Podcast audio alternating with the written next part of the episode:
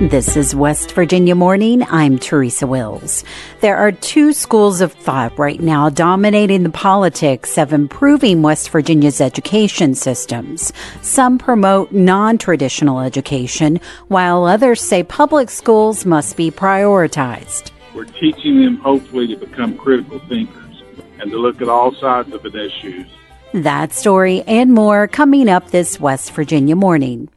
A legislator with a prominent political name is running for governor. Randy Yohe has more. Delegate Moore Capito, Republican from Kanawha County, announced Tuesday he is running for governor in 2024. Capito chairs the House Judiciary Committee. He calls himself a West Virginia conservative Republican. In a press release, he said his administration would reduce taxes, incentivize investment in the state's natural resources, and improve student achievement. He's the son of Senator Shelley Moore Capito and the grandson of former Governor and Congressman Arch Moore. Businessman Chris Miller, the son of U.S. Representative Carol Miller, is also running for governor. State Auditor J.B. McCuskey and Secretary of State Mac Warner are considering a run for governor in 2024. All are Republicans. No Democrats have announced a run for governor yet. For West Virginia Public Broadcasting, I'm Randy Yohe in Charleston. The state health department announced another top level position in an effort to improve communication and performance. Amelia Nicely reports. West Virginia Department of Health and Human Resources Cabinet Secretary Bill Crouch said Tuesday that he will promote another current employee to a newly created management position. Christina Mullins will serve as his Deputy Secretary of Mental Health and Substance Use Disorders. Mullins has served as Commissioner of DHHR's Bureau for Behavioral Health since 2018. This is the second internal promotion in two days, following a $1 million outside review of the agency released earlier this month from the McChrystal Group. They said DHHR needed to improve its internal communication to boost agency performance as the state is performing poorly in many health outcomes. For West Virginia Public Broadcasting, I'm Amelia Nicely in Charleston. The Attorney General's Medicaid Fraud Control Unit is expanding to include investigations of children's health insurance program fraud across the state.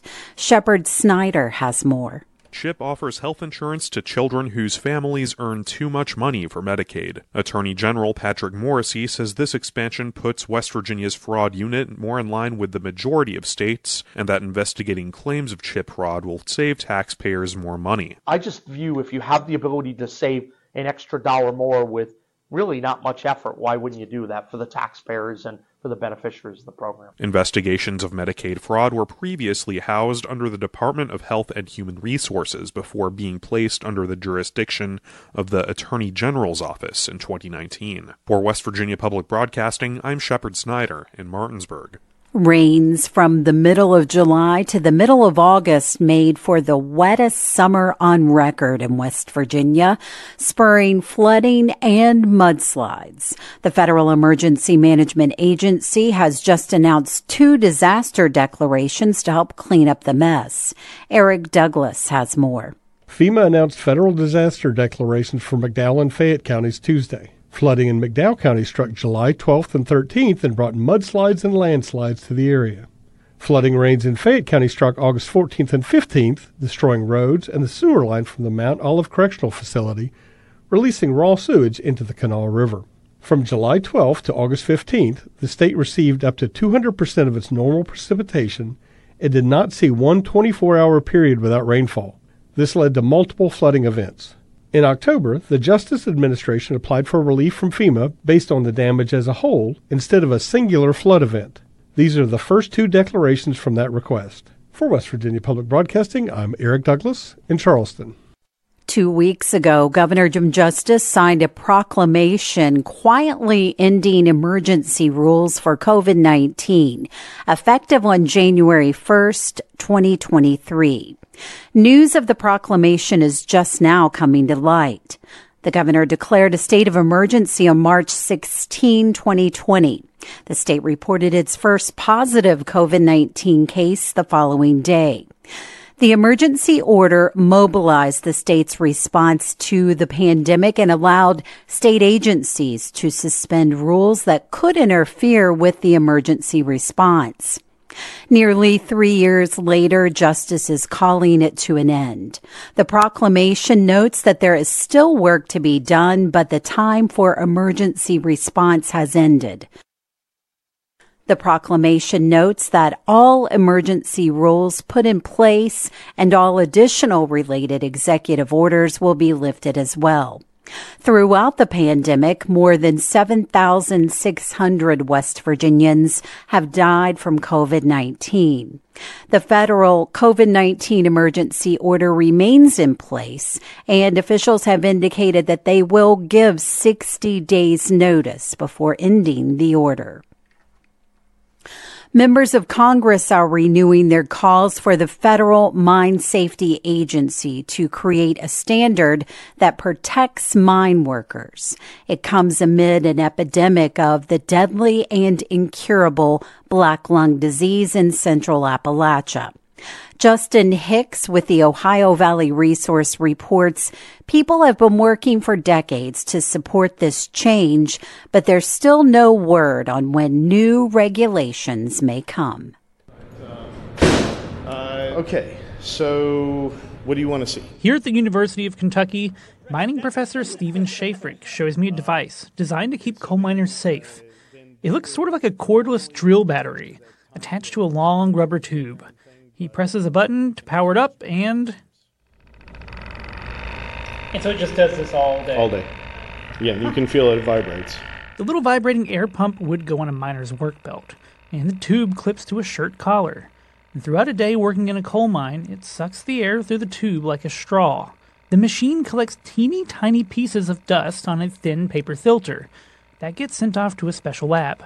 We're really trying to sample the things that would get past your body's regular defenses so that they get into your lungs. Monitoring these tiny dust particles is really important for the health of mine workers. Some of it contains silica, a mineral that can cause a deadly and incurable lung disease called black lung. In fact, monitoring particulates is so important to miner health, the machines are made to be tamper proof, so nobody can fudge the results. Uh, if you do block it, see, the pump gets mad. The Federal Mine Safety and Health Administration, or MSHA, is in charge of monitoring silica dust levels. It can issue fines to mining companies that have too much silica in the air. But advocates say the allowable amount of silica dust needs to be lower. I think they really need to come down on the companies more and stricter. That's Vonda Robinson, Vice President of the National Black Lung Association.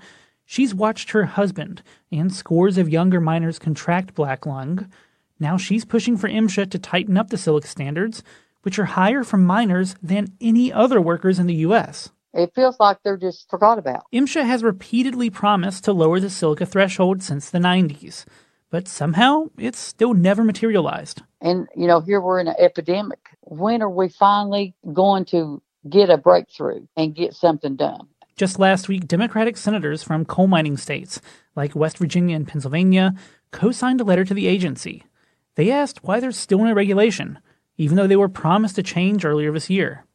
MSHA Assistant Secretary Chris Williamson responded to the letter, essentially repeating what he told the Ohio Valley Resource last month in an interview. Yeah, there's two things I can say. It's absolutely a top priority, but you know, it's also got to be it's a complex health rule, so it's got to be done correctly too. Williamson said he's not allowed to give any details on when miners can expect a new rule or what might be in it. However, he pointed out that MSHA did create initiatives this year to increase enforcement of existing silica standards. Emily Sarver researches mine safety at Virginia Tech University, and she says in preparation for when or if a new rule finally does come out, people like her are working on technology to support it.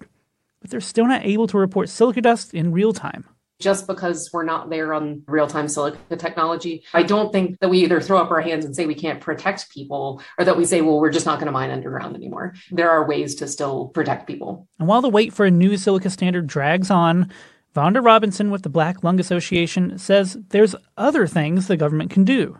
Things like pass bills that would help miners who already have black lung but she still really wants to see a silica standard finally come to fruition. And if we get this, this will be great. That'll be another milestone that we've done, and we can move on to something else. For the Ohio Valley Resource, I'm Justin Hicks.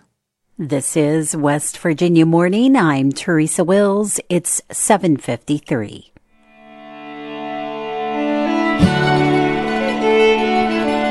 Rain and thunderstorms this morning, gusty wind and falling temperatures.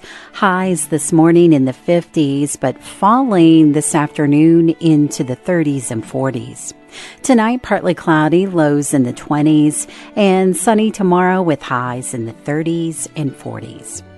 Support for the weather forecast is provided by the attorneys at Torisseva Law, representing firefighters, police officers, and West Virginia families. Information at torissevalaw.com and by HD Media, presenting digital and print subscriptions of the Charleston Gazette Mail and Herald Dispatch for when you're on the go. Information at hdmediallc.com.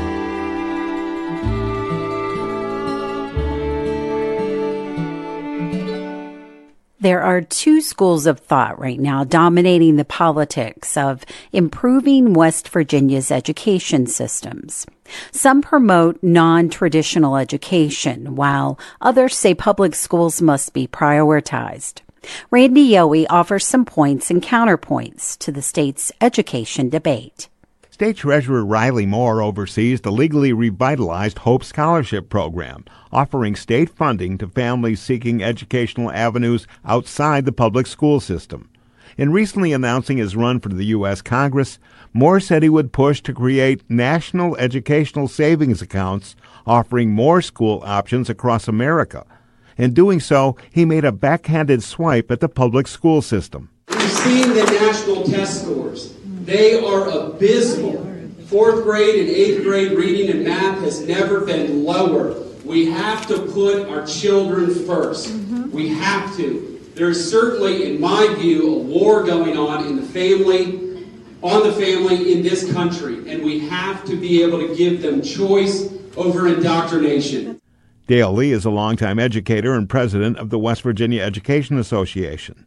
He says implying that public schools indoctrinate students is a false, politically charged claim. We're teaching them, hopefully, to become critical thinkers and to look at all sides of an issue. As a middle school teacher said, if I could indoctrinate the kids, my middle school kids, all of them would wear, uh, use deodorant and stay off their phones during class.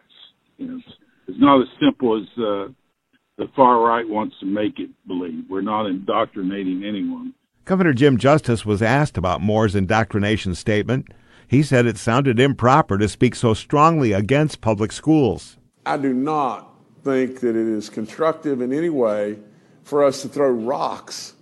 You know, we can absolutely make things better, but absolutely, probably every last one of us that's casting a rock went through the public school system. You know, so, and I'm a believer in our public school system. Justice said supporting public and non traditional schooling not only offers needed choice for West Virginia families, but sets up competition that makes the entire state education system better. We should give our parents choice. Absolutely. Without any question. It will the competition level, whether it be charter or private or public, the competition level will make us better. Lee counters that competition between public and private educational entities cannot help improve things because they're not on a level playing field. You're not comparing apples to apples. I looked at a charter school back in the early 2010s uh, in Pittsburgh that was successful, but it had a 15 to 1 student teacher ratio. I just left the classroom in Princeton High School and teaching a class of 38 kids 12 of them special needs. Now, anyone will tell you in education, I can do far more with 15 to 1 students than 38 to 1. This debate will continue into the 2023 legislative session, where opinions on educating West Virginia children will become state policy proposals. For West Virginia Public Broadcasting, I'm Randy Yohe in Charleston.